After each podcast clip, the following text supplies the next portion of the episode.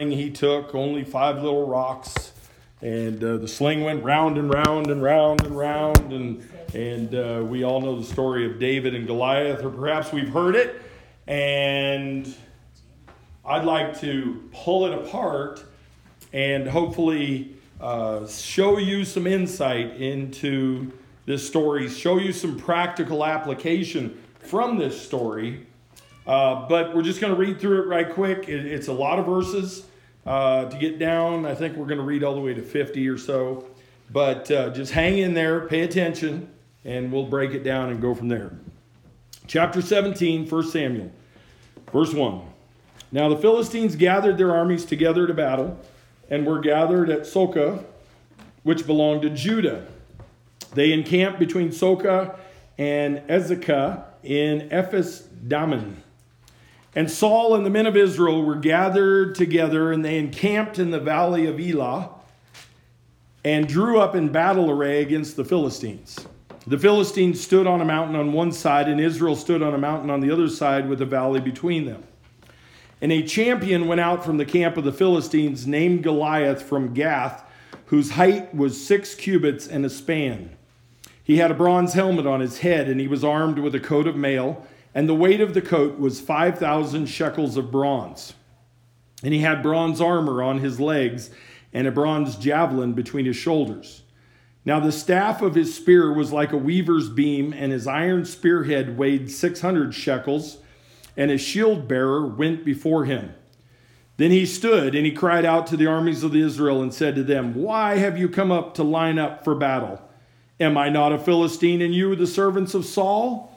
Choose a man for yourself and let him come down to me. If he's able to fight with me and kill me, then we will be your servants. But if I prevail against him and kill him, then you shall be our servants and serve us. And the Philistine said, I defy the armies of Israel this day. Give me a man that we may fight together. When Saul and all Israel heard these words of the Philistine, they were greatly were dismayed and greatly afraid. Now David was the son of that Ephrathite of Bethlehem, Judah, whose name was Jesse, who had eight sons. And the man was old, advanced in years in the days of Saul. The three oldest sons of Jesse had gone to follow Saul to the battle. The names of his three sons who went to the battle were Eliab, the firstborn, next to him Abinadab, and the third Shema. David was the youngest, and the three oldest followed Saul.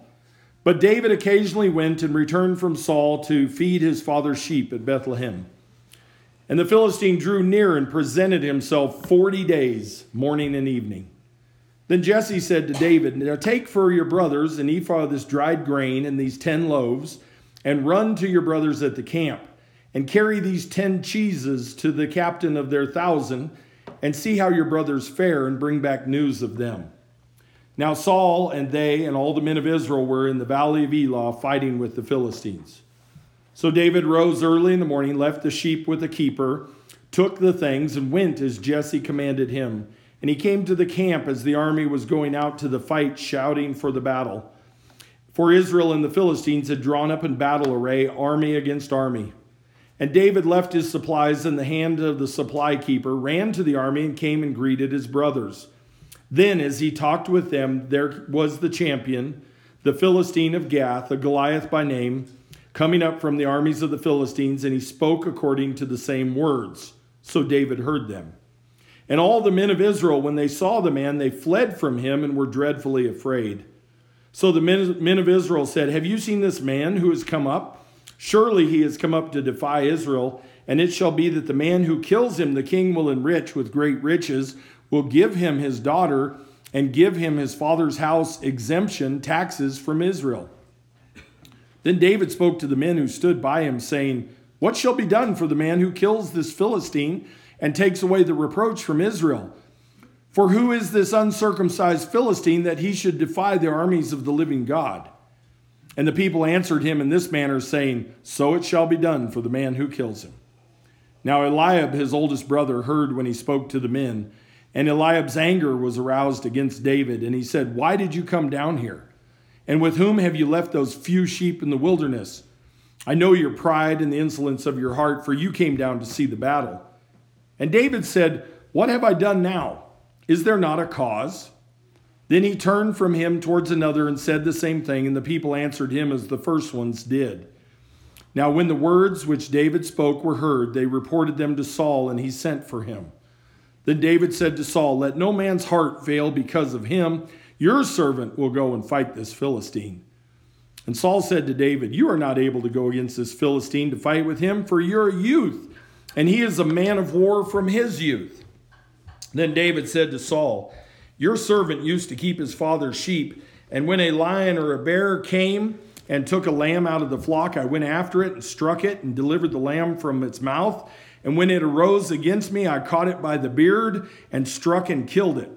Your servant has killed both lion and bear, and this uncircumcised Philistine will be like one of them, seeing he has defied the armies of the living God. Moreover, David said, The Lord, who delivered me from the paw of the lion and from the paw of the bear, he will deliver me from the hand of this Philistine. And Saul said to David, Go, and the Lord be with you. So Saul clothed David with his armor, and he put a bronze helmet on his head. He clothed him with a coat of mail. David fastened his sword to his armor and tried to walk, for he had not tested them.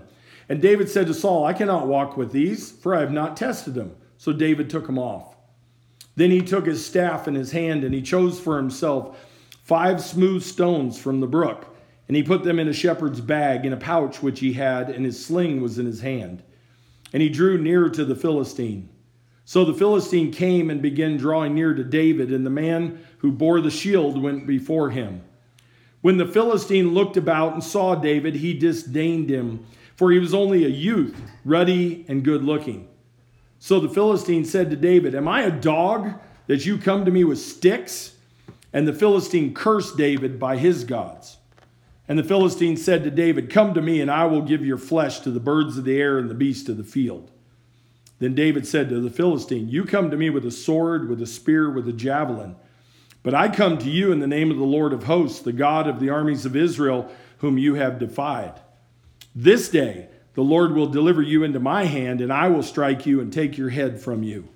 And this day I will give you the carcasses of the camp of the Philistines to the birds of the air and the wild beasts of the earth, that all the earth may know there is a God in Israel. Then all this assembly shall know that the Lord does not save with sword and spear, for the battle is the Lord's, and he will give you into our hands. So it was when the Philistine arose and came and drew near to meet David, that David hurried, and he ran to the army to meet the Philistine. Then David put his hand in the bag and took out a stone. He slung it and struck the Philistine in his forehead, so that the stone sank into his forehead and he fell on his face to the earth. So David prevailed over the Philistine with a sling and a stone, struck the Philistine, and killed him. But there was no sword in the hand of David. Therefore, David ran and stood over the Philistine, took his sword, and drew it out of his sheath, and killed him, and cut off his head with it. When the Philistines saw their champion was dead, they fled. Now the men of Israel and Judah arose and shouted and pursued the Philistines as far as the entrance of the valley and the gates of Ekron.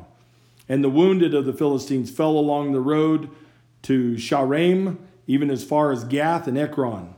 So the children of Israel returned from chasing the Philistines, and they plundered their tents. And David took the head of the Philistine and brought it to Jerusalem, but he put his armor in his tent. We're going to stop right there. Now, that's a whole bunch of story. And I can still remember if I close my eyes uh, sitting in that Sunday school class, and, and the Sunday school teacher put up the big giant in a little cutout piece of felt back stuff and put it on the board.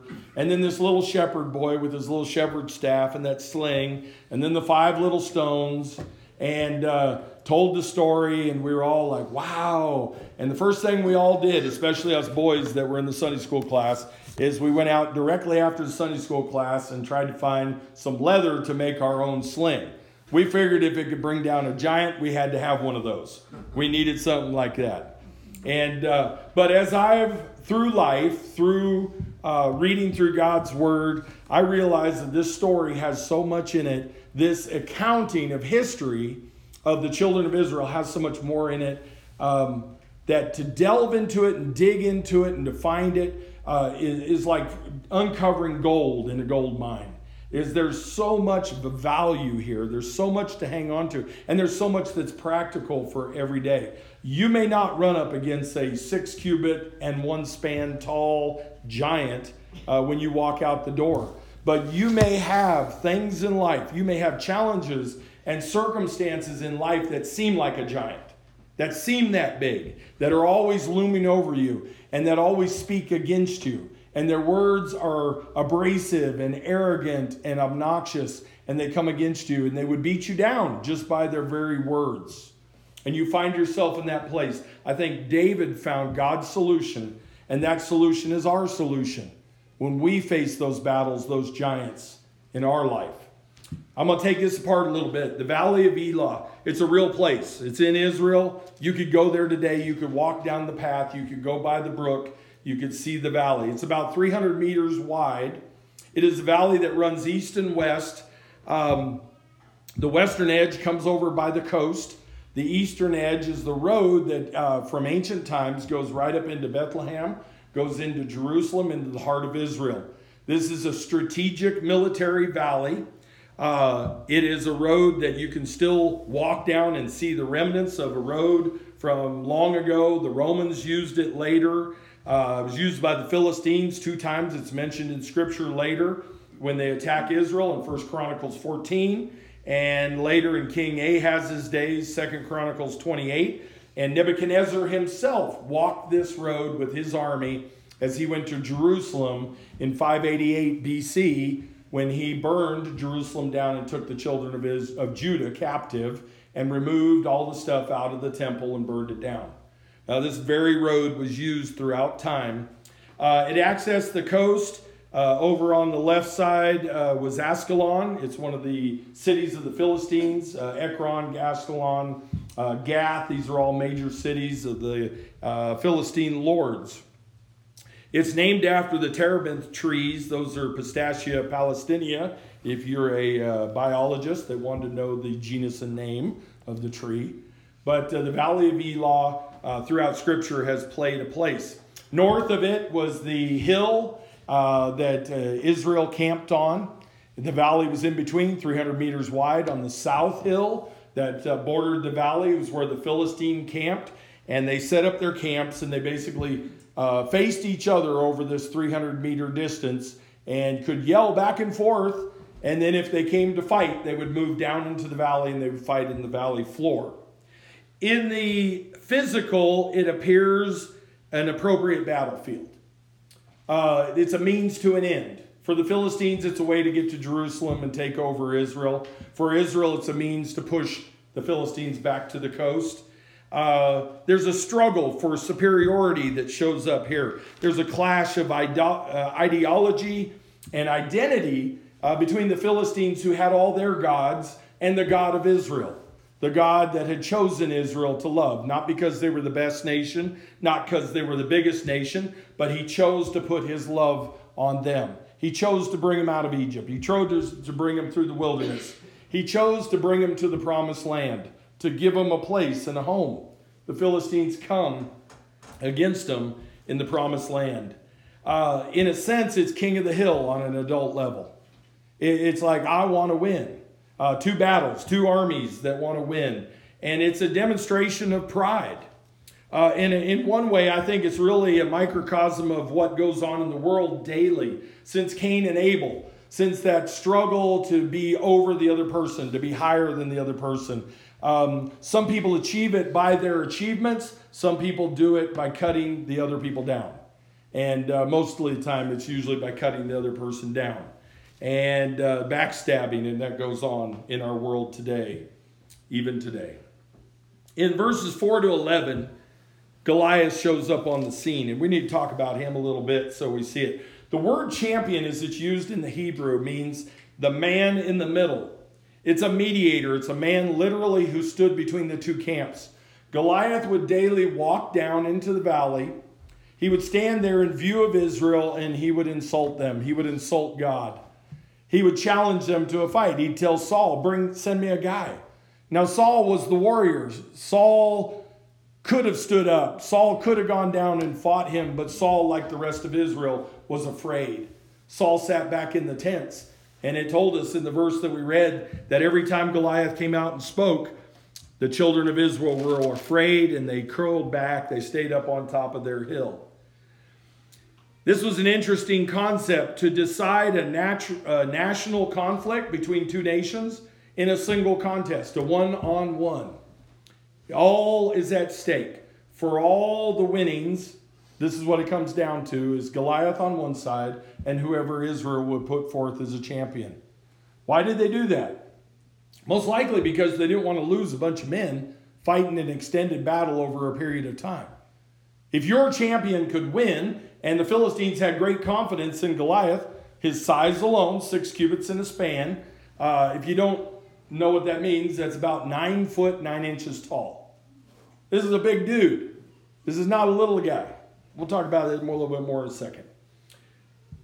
Israel didn't have a nine foot tall, nine inch guy. Israel didn't have a guy that size. Saul himself was head and shoulders above everybody else in Israel. That was told that when he was anointed to be king of Israel. But that doesn't come anywhere close to the size of Goliath. Now, um, someone turn in your Bible to Deuteronomy chapter 2 for me, and I'm going to have you read a couple of verses. The giants was not an unusual thing in the land. Joshua and Caleb, when they came to the edge of the promised land and went in as spies, they spied out giants in the land, and the other 10 spies said, Hey, we ain't going in because we're scared of those things. You got it, Jesse Lynn? Yeah. Okay, go ahead read verses 10 and 11. Then Eman, Eman, Eman had dwelt there in the times past, a people as great And numerous and tall as the Anakim, mm-hmm. and they were also regarded as giants, like the Anakim, and the Moabites called them Enan. Okay, read uh, verses 20 and 21 now. And that was also recorded as the land of giants. Giants formerly dwelt there, but the Amorites called them Zamu. if you say it quick and just mumble it, it's, it's okay. Second you just say.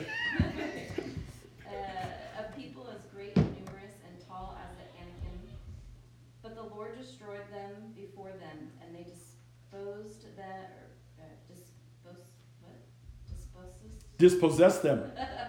and they dwelt in their place. Okay. Okay, now flip over to chapter 3 and read me verses 11 to 13, real quick. This is more than what I said. no, you're doing good. You're doing good.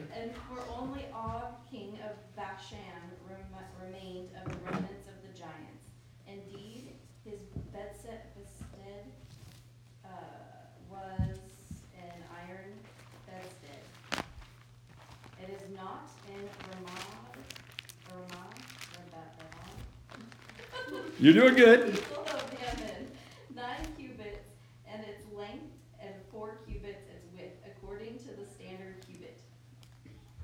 And this land which we possessed at that time from the Roer, uh, which is by the river Arnon, and the half and half the mountains of Gilead and its cities I gave to the Reubenites and to the Gadites. Oh, am I going more? No, we're good there. We can stop there. That's good. That's good. Yeah, there's a lot of names. You did good. You worked through those. Um, all blend together. I know I must. Yeah, you just like I said, you just say it real quick and just move on past it. Um, the giants were not an unknown thing. The Anakim, and we go back and we had time, I would take you back to Genesis 6. Uh, fallen angels came down, mated with the women of mankind and formed uh, giants in the land. They were the Anakim, they were ancient, and they uh, were half breeds of angel and men. But that's a whole nother story for a whole nother day. Uh, the remnants of those had trickled down through the DNA of the tribes and the people. They lived in different areas. And basically, at the time of David, the time that this happens, is they the last of these families of the giants were on the coastal cities they belonged to the Philistines. Now, the bedstead she read about in chapter uh, 3, verse 11 to 12, The bedstead it talks about is actually the bed frame. It was nine cubits, 13 and a half feet long, six feet wide. That's a big bed. That, that's way better than a California King. I don't know if you could get sheets for it at Walmart, but it's a big bed because it was a big person. He was a very large person. They have found remains of skeletons that are in this length and size in archaeological diggings in our world. This is not something that's a fantasy. It's not Grimm's fairy tales. This is a real deal. And these people, this Goliath and his brothers, uh, if we were to go to uh, Joshua 11 12, uh, 2 Samuel 21, we won't do that. 1 Chronicles 20, you'll see that there are families uh, that are related to Goliath. Uh, there are ones, uh, giants who are left, and they're pretty much in this area, this land. So the Philistines have their guy. He is that mediator that's going to stand in between the Philistines and the Israelites, and he's going to challenge them. So he, uh, A, if you walked up and you saw a guy that was nine foot, nine inches tall, what's going to be your first thought? My first thought is, I hope he's on my side. Oh, yeah. Yeah, that's that's the first thing I'm going to think is I hope he's not mad at me. You know, the second thing is is can I run faster than him? Yes. Or where's my keys to the car so I can drive away? Uh, there, this is an imposing figure that's there. It's not even done yet. He's not just tall. We have tall people in our world. Uh, we had a missionary who went to our church. He went to Papua New Guinea. The average height of a Papua New Guinean is four foot tall. This missionary, they, they rarely in Papua New Guinea get over five foot tall. So when he would tell them how tall he was, he told them he's five foot, 22 inches tall. So if you do your math and figure out, you can see how tall he was. He's a very tall guy, almost seven foot tall. His son's almost as tall as that, George Goodwin. And uh, he was a big guy too. He was huge. This guy is not just a tall guy, this guy's a warrior. And based on what he wears in armor, let me break that down for you a little bit. It says he had a coat of mail. First, he had a helmet of brass. And they found remnants of this in the archaeological diggings in Philistine area. It's like a tiara with feathers streaming back over the head and over the neck. Those feathers are brass that's been hammered out to make scales that lays down but moves when you move.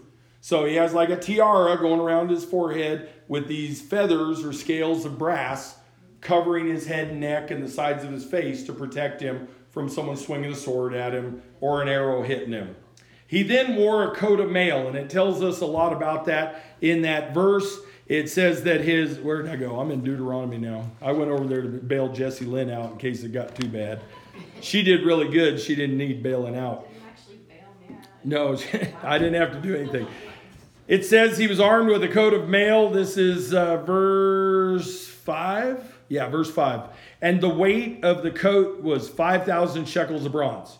So that's kind of tough for us because we don't walk around and measure out things in shekels of bronze. But fortunately, they found shekels of bronze. They know what they are, they know what they weigh. That is 125 pounds coat that he's wearing. He has bronze on his head, brass you know, feathers that are over his head. Then he's got a jacket that wears 100, weighs 125 pounds. Uh, it says that his spear that he carries, uh, it's like a weaver's beam, and these were large looms, and the beam itself is a huge piece of wood. Uh, the spear head weighed 15 pounds. So with a spear, if you're going to throw it, to throw 15 pounds of a spear, you got to have some strength while you're wearing 125 pounds. Now, when I go to work, I wear a, a vest, bulletproof vest. It's called an outside carrier, an external carrier.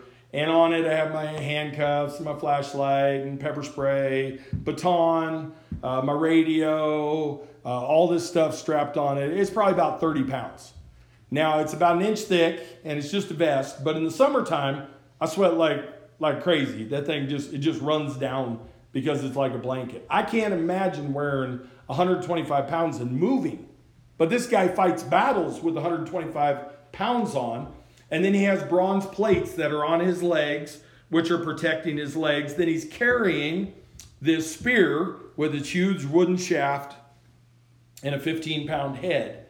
And his shield, which is interesting to me, he has a man carry his shield to go out in front. The shield must be pretty heavy as well. He only picks it up when he needs it for the immediacy of the battle. He has someone carry it for him. Not only that, but Goliath has an attitude. Verses 8 to 10 and in 43 to 44, he comes out every day for 40 days and he goads Israel.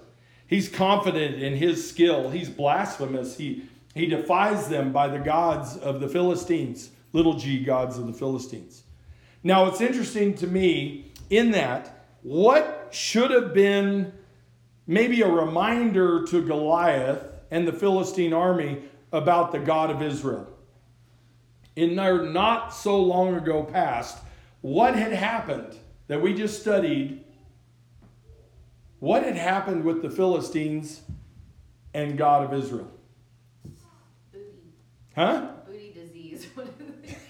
They got hemorrhoids. the whole nation got hemorrhoids. Yeah, the Ark of the Covenant ended up in Dagon's uh, temple, and Dagon fell over. The statue of their fish god fell over. They stood it back up. The next day, it fell over again. The head fell off. The arms came off of it. And they said, You know what? We got a problem. Everyone that was around the Ark of the Covenant was getting hemorrhoids. The whole nation was suffering from what they call bloody pile disease.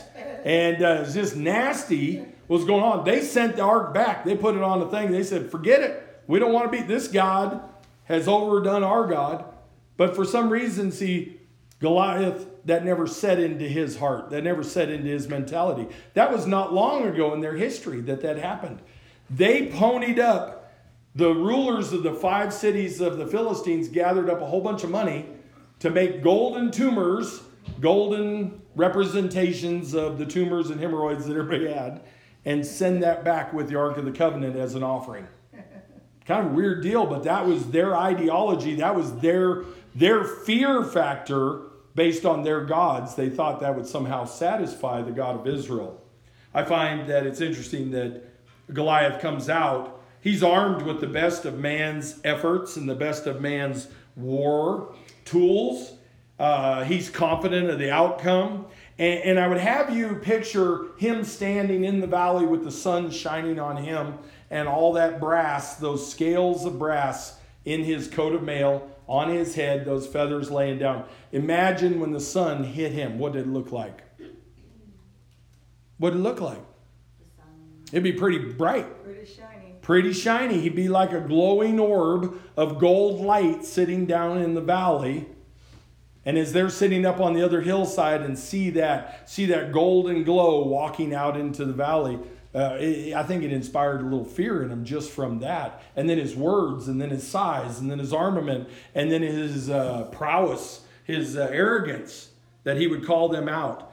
And, and into this picture, I think it's interesting how God brings David. You have this warrior of warriors, a man of all men, this huge giant of a person, this glowing personality, this, this glowing uh, figure that's coming out to challenge the God of Israel. And God sends a little shepherd boy. David's not that guy that's really tall like Saul. He's not a head and shoulders above. He's a youth. He's probably 15 or 16 years old at this point. He's just been tending sheep. And he comes out and he's got a stick and he's got a little bag hanging over his shoulder. And he comes out and he sees what's going on. First, he, um, in verses 12 to 15, it's just kind of a history recap who he is. In verse 17 to 19, it tells us his father sends him. Jesse says, Hey, grab some stuff, grab some provisions, go, and I want you to check on your brothers, and I want you to also come back and tell me what's going on. You're just a messenger, David. You're, you're just a guy to move some loaves of bread, some grain, some cheese, take it over to the guy, give it to the battle, get some gossip, get some news, bring it back so I know what's going on. He didn't have email, he didn't have a text, he couldn't send him a Instagram. So he needed David to run over there and go. David has nothing. He's young, he's ruddy, and he has a fair countenance. We found out last week what ruddy is. It's red. He's just red. We don't know if it's red hair, if it's red skin tone. We don't know what it is.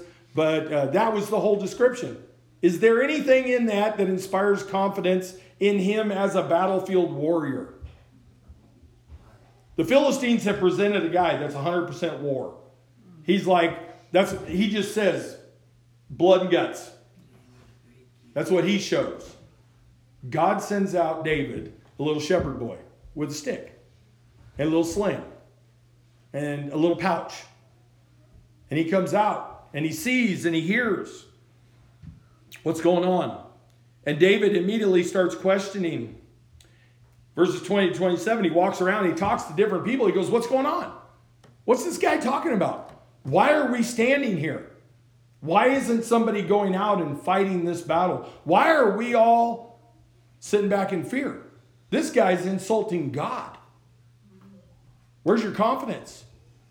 This is just like when Joshua and Caleb came back from their spy mission, saw the giants. The other 10 guys saw exactly the same thing. The other 10 guys said, No, we're going to live in fear. We're going to stay in fear. Joshua and Caleb said, Huh, we go fight. God said he's going to fight the battle. We're just going to go.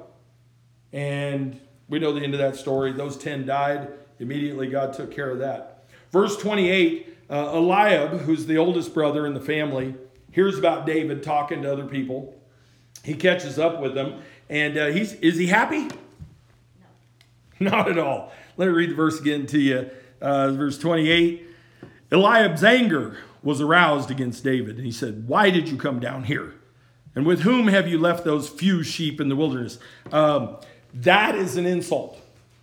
In case you didn't read it that way, why did you leave those few sheep in the wilderness? In other words, you're not even worthy to have a big flock of sheep. You had a couple sheep.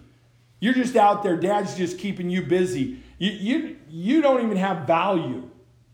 How many times do people in our lives try to speak against the value in our life?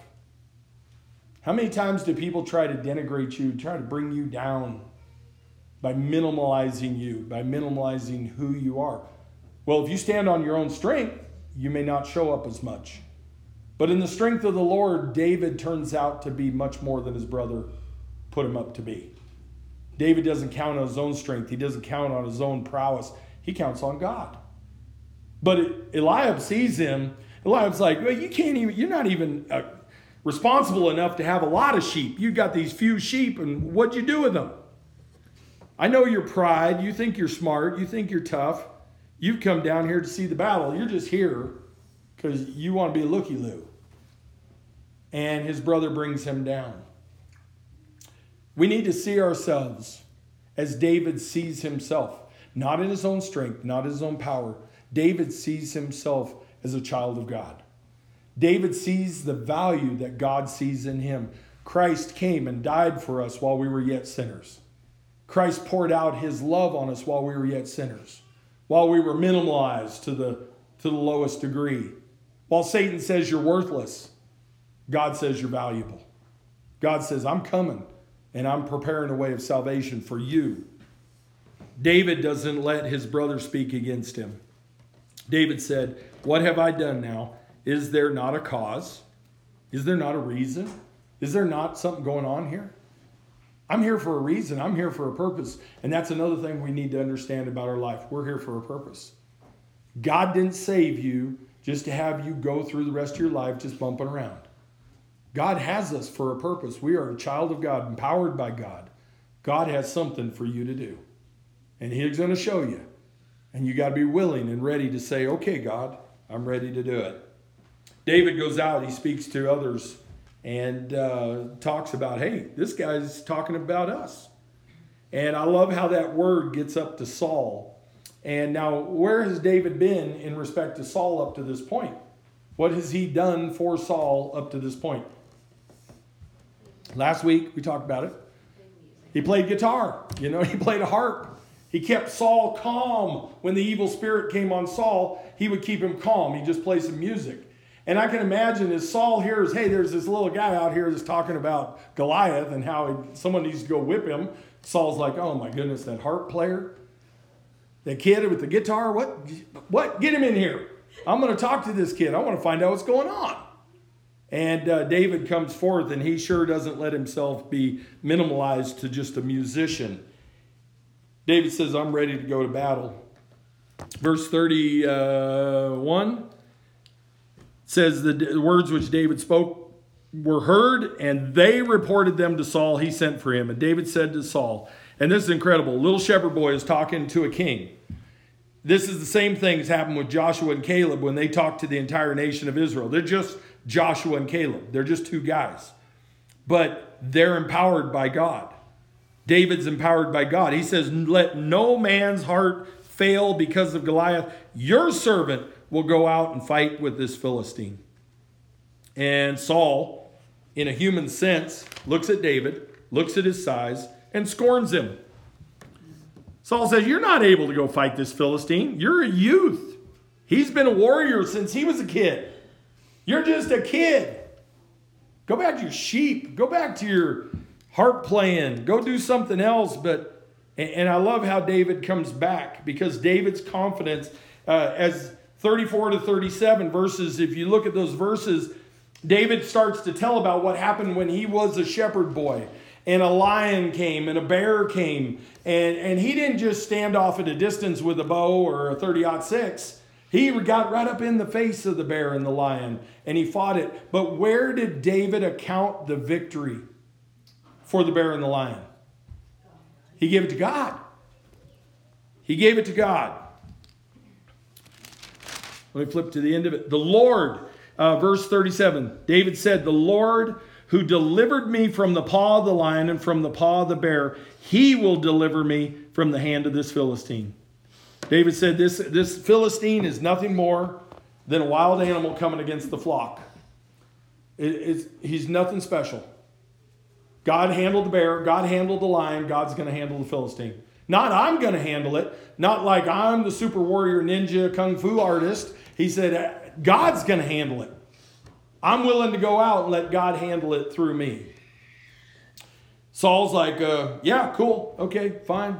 You're going to die. Our nation's going to go down. We're going to serve the Philistines. That's the bottom line. That's probably what's going to happen here. So uh, let me give you some armor. Maybe you'll last five more minutes. Saul uh, puts his armor, king's armor, onto David.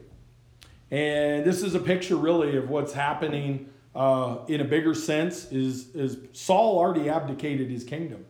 Saul already stepped away from his responsibility as king by disobedience to God. Samuel's already told Saul that he's no longer going to be the king, that God has removed it from him. Saul's just treading water. So, giving up his armor, it, it was his battle. Saul should have fought it. But to give up his armor is just another step in that process. Sure, here, Take my armor, put this on. I got a bronze helmet too, like that guy's got. Here, put that on. Here's a coat of mail. I got one of those too. You put that on. And, and David hooks up the sword, he puts on the, the helmet, he puts on the bronze mail, and he tries to walk. And he can't walk.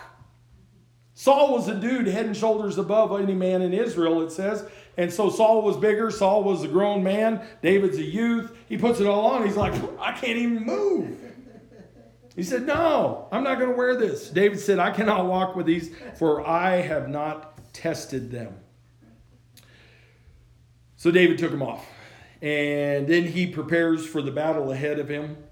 Um, and this, these verses, 40 through 44, is really this is the Sunday school lesson. This is where the felt graph was. This is where we focus. This is where we spend all our time uh, in that as David says, uh, you know, he goes down, he, he finds five smooth stones. They were probably made of flint.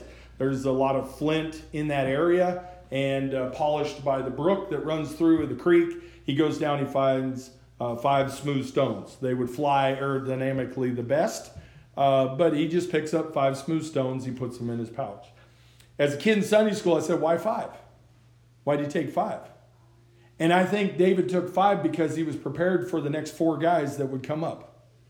Not just the one guy in front of him, but the next four that would come up as well. He was ready to fight. He was ready to do what needed to be done to win this battle. And he puts his pouch and his sling and his hand and his staff, and he starts walking down to the Philistine.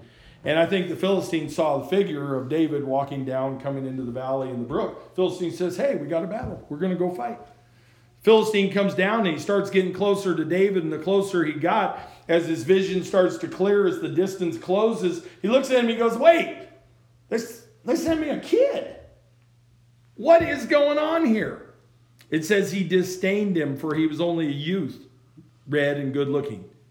And the Philistine says, Am I a dog? He sees this as an affront to him. He's like, What? That's all Israel's got. They think I'm just this guy? They're going to send a kid down here to fight me? And he starts to curse David by his gods. Well, this uh, clearly shows his gods don't have a lot of strength, they don't have any value at all. And the Philistine said to David, Come here, I'm, I'm going to kill you real quick and get it over with, and I'm going to turn your body into you know, food for the, for the worms. And David said to the Philistine, and this is a, a key point for us to lean into, verse 45. David said, You come to me with a sword and a spear and a javelin, but I come to you in the name of the Lord of hosts, the God of the armies of Israel, whom you have defied.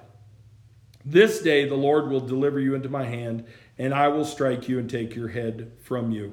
And this day I will give the carcasses of the camp of the Philistines to the birds of the air and the wild beasts of the earth, that all the earth may know there is a God in Israel. Then all this assembly will know that the Lord does not save with a sword and a spear, for the battle is the Lord's, and he will give you into our hands. Uh, anything that we undertake as believers, we need to undertake with the attitude of David. We need to take. It's not because I know how to do something. It's not because I can cook or I can build a house, or not because I have strength, or not because I can speak, or not because I can sing, or not because I can play an instrument. It's because the battle is the Lord's. We need to remember who is empowering us. We need to remember that God's power is the power that we can accomplish anything. Goliath steps forth, and this is one of my favorite little spots uh, in 46 or 48. The Philistine arose and he came and he got close to meet David. What David do? I'm making you look at it. Someone's got to look at it. What David do?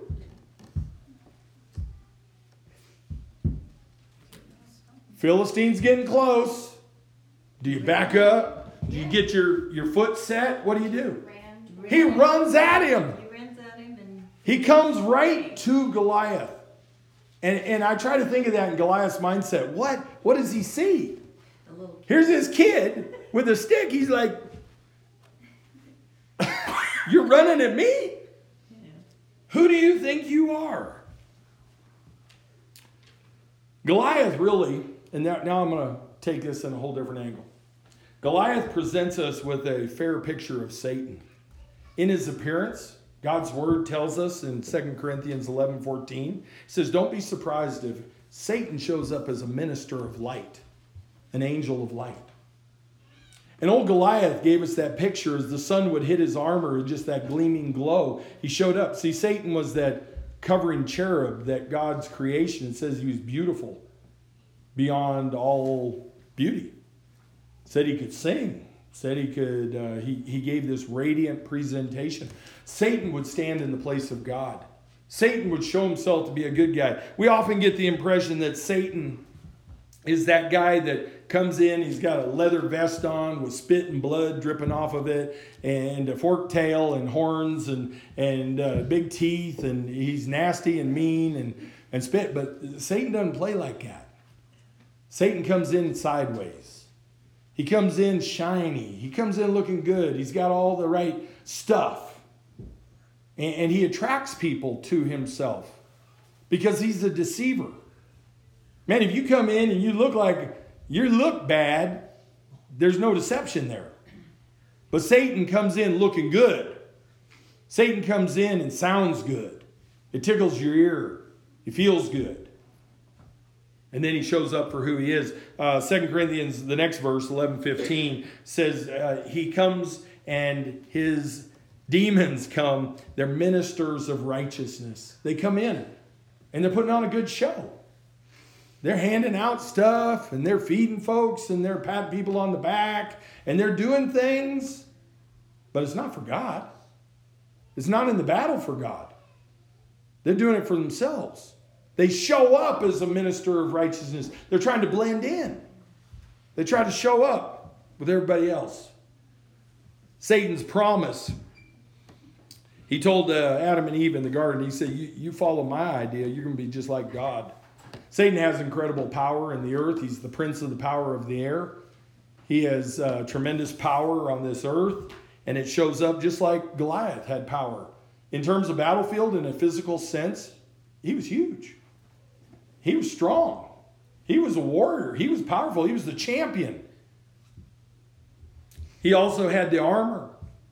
And Satan would have a mimicry of God's word, where the armor of God in Ephesians 6 13 to 17 has that helmet of salvation, the breastplate, the righteousness, loins girt with truth, feet shod with the preparation of the gospel of peace, the sword of the Lord, uh, the shield of faith, all that that is God, Satan would present a mimicry of that armor.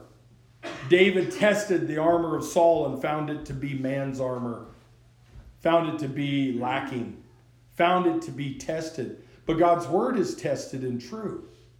God's word is always true.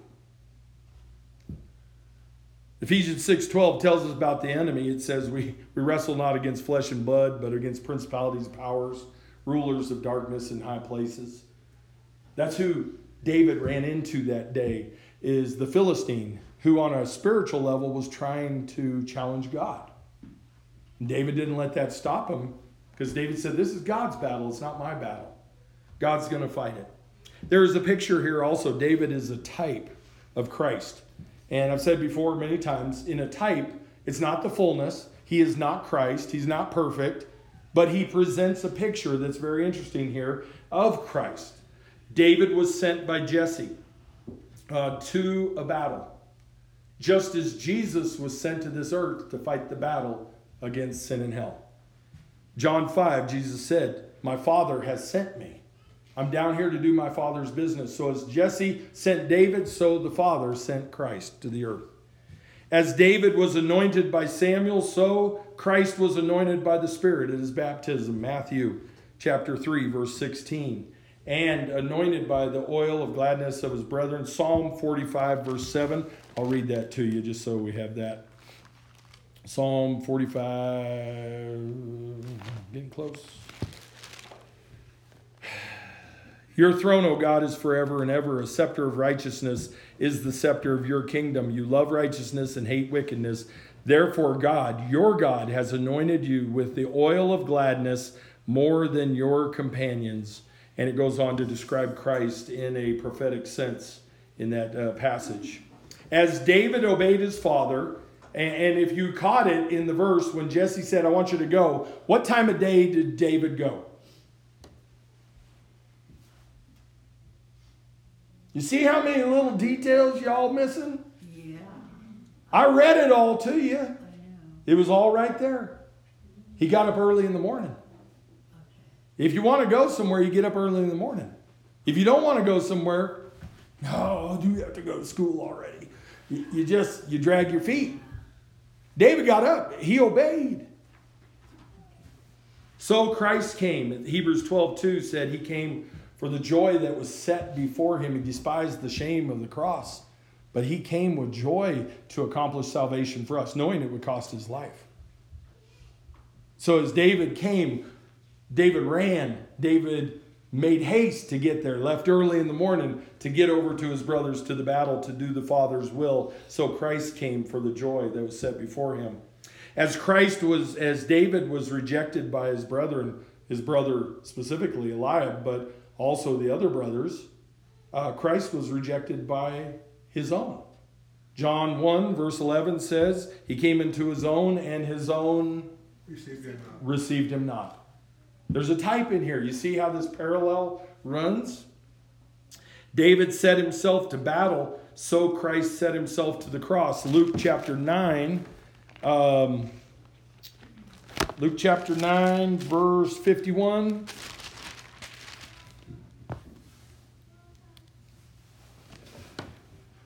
Now it came to pass when the time had come for him to be received up that he steadfastly set his face to go to Jerusalem. His disciples are like, Lord, we could just hang out and we could build a nice little thing here. You could take power away from Rome. You could run the country. Would sit next to you on the right and left. We would, boy, it would just be wonderful. We'd have this nice little earthly kingdom right here. Christ said, No, I have to be about the Father's business. He set his face, he set his mind to go to the battle. So David did. David said, Hey, why aren't somebody fighting this guy? What are we doing? As Judah and David, in a second sense, faced the arrogance of Goliath for 40 days, so Christ faced Satan's arrogance for 40 days in the wilderness of temptation. 40 days it told us that Goliath walked out and spit and scorned and tempted the children of Israel. Come on, come on, let's go fight. Satan did the same thing to Christ, and Christ stood against that through that time. And so, as David accomplishes victory in killing Goliath, so Christ accomplishes victory over death. David is nowhere near Christ, but David does give us a picture of Christ in this little battle. We see some points that tie across. We see that what David said is true the battle is the Lord's. Uh, Zechariah, someone look this up. Uh, Zechariah chapter 4, verse 6.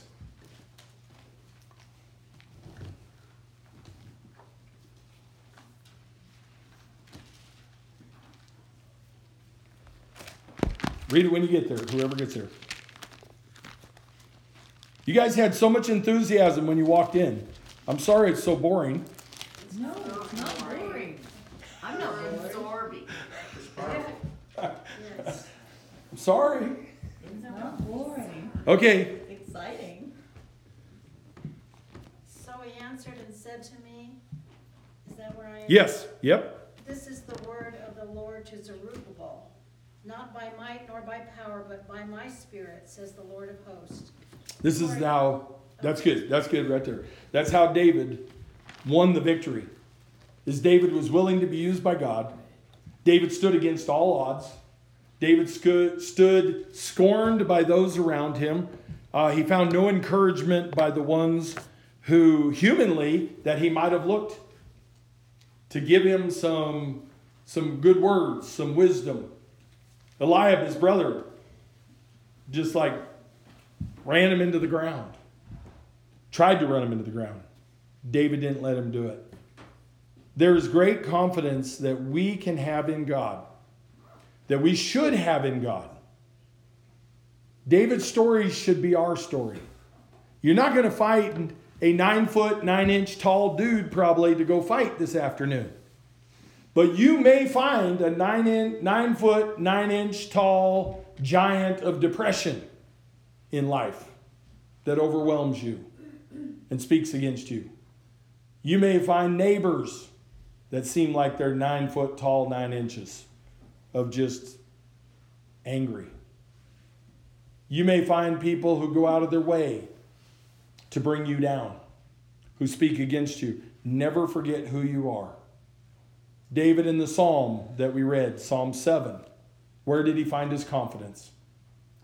In God. In this chapter, where did he find his confidence? In God. Shelter. Did he go out in man's strength? Did he go out in man's armor? Did he go out wearing the best of Israel's protection? No. A stick and a sling and five stones. And God accomplished a huge victory that day. They chased the Philistines almost back to the coastal valleys, uh, almost as that valley of Elah dumps out towards the coastline. They chased them all the way back there. Uh, their bodies littered that whole roadway going that direction. And, and it all started with just one young boy that stood up and allowed God to use him for the battle. Christ came. And in a greater way than David, Christ demonstrated the same thing. Uh, how many people stood with him at the cross? How many of those disciples were down there fighting the Romans to untie him and pull those nails out? Not a single one. Not a single one. They scattered, they hid. They were hiding. Three years they saw his miracles. Three years they saw the power of God displayed. Saul had experienced the power of God and the Spirit of God upon him until he rebelled. And it was taken from him. The kingdom was taken from him and was given to David. But David would not stand in that place for years ahead of this time, years after this time. In fact, what happens, we'll see next week, is that Saul becomes resentful because David becomes a warrior of warriors. He, he, they sing a song Saul's killed his thousands, David his ten thousands. It is for all Saul did, David exceeded that over and over again. The story of Goliath's uh, death would remain a forefront. The sword of Goliath, the armor of Goliath would still be uh, carried about and kept for years. And, and as David became king, still plays a part and would show up later on. The story, the takeaway I want us to have is to remember what Christ did for us. He fought our Goliath. Our Goliath is sin and death. Our Goliath is the sin that was part of us, that was embedded in our DNA, that God provided a way of salvation, a way to overcome. Our Goliath is every challenge that rises up in life, every instance and circumstance where life comes against us. That's our Goliath. But God beat that Goliath, He's already beat it. We need to live in His victory. We need to live His victory every day. Let's pray. Father, thank you for your word. Thank you for the opportunity to dig into David and Goliath's story, the history, uh, the recounting of an incredible victory, and how you would use just a young shepherd boy to accomplish great things for your people and for us.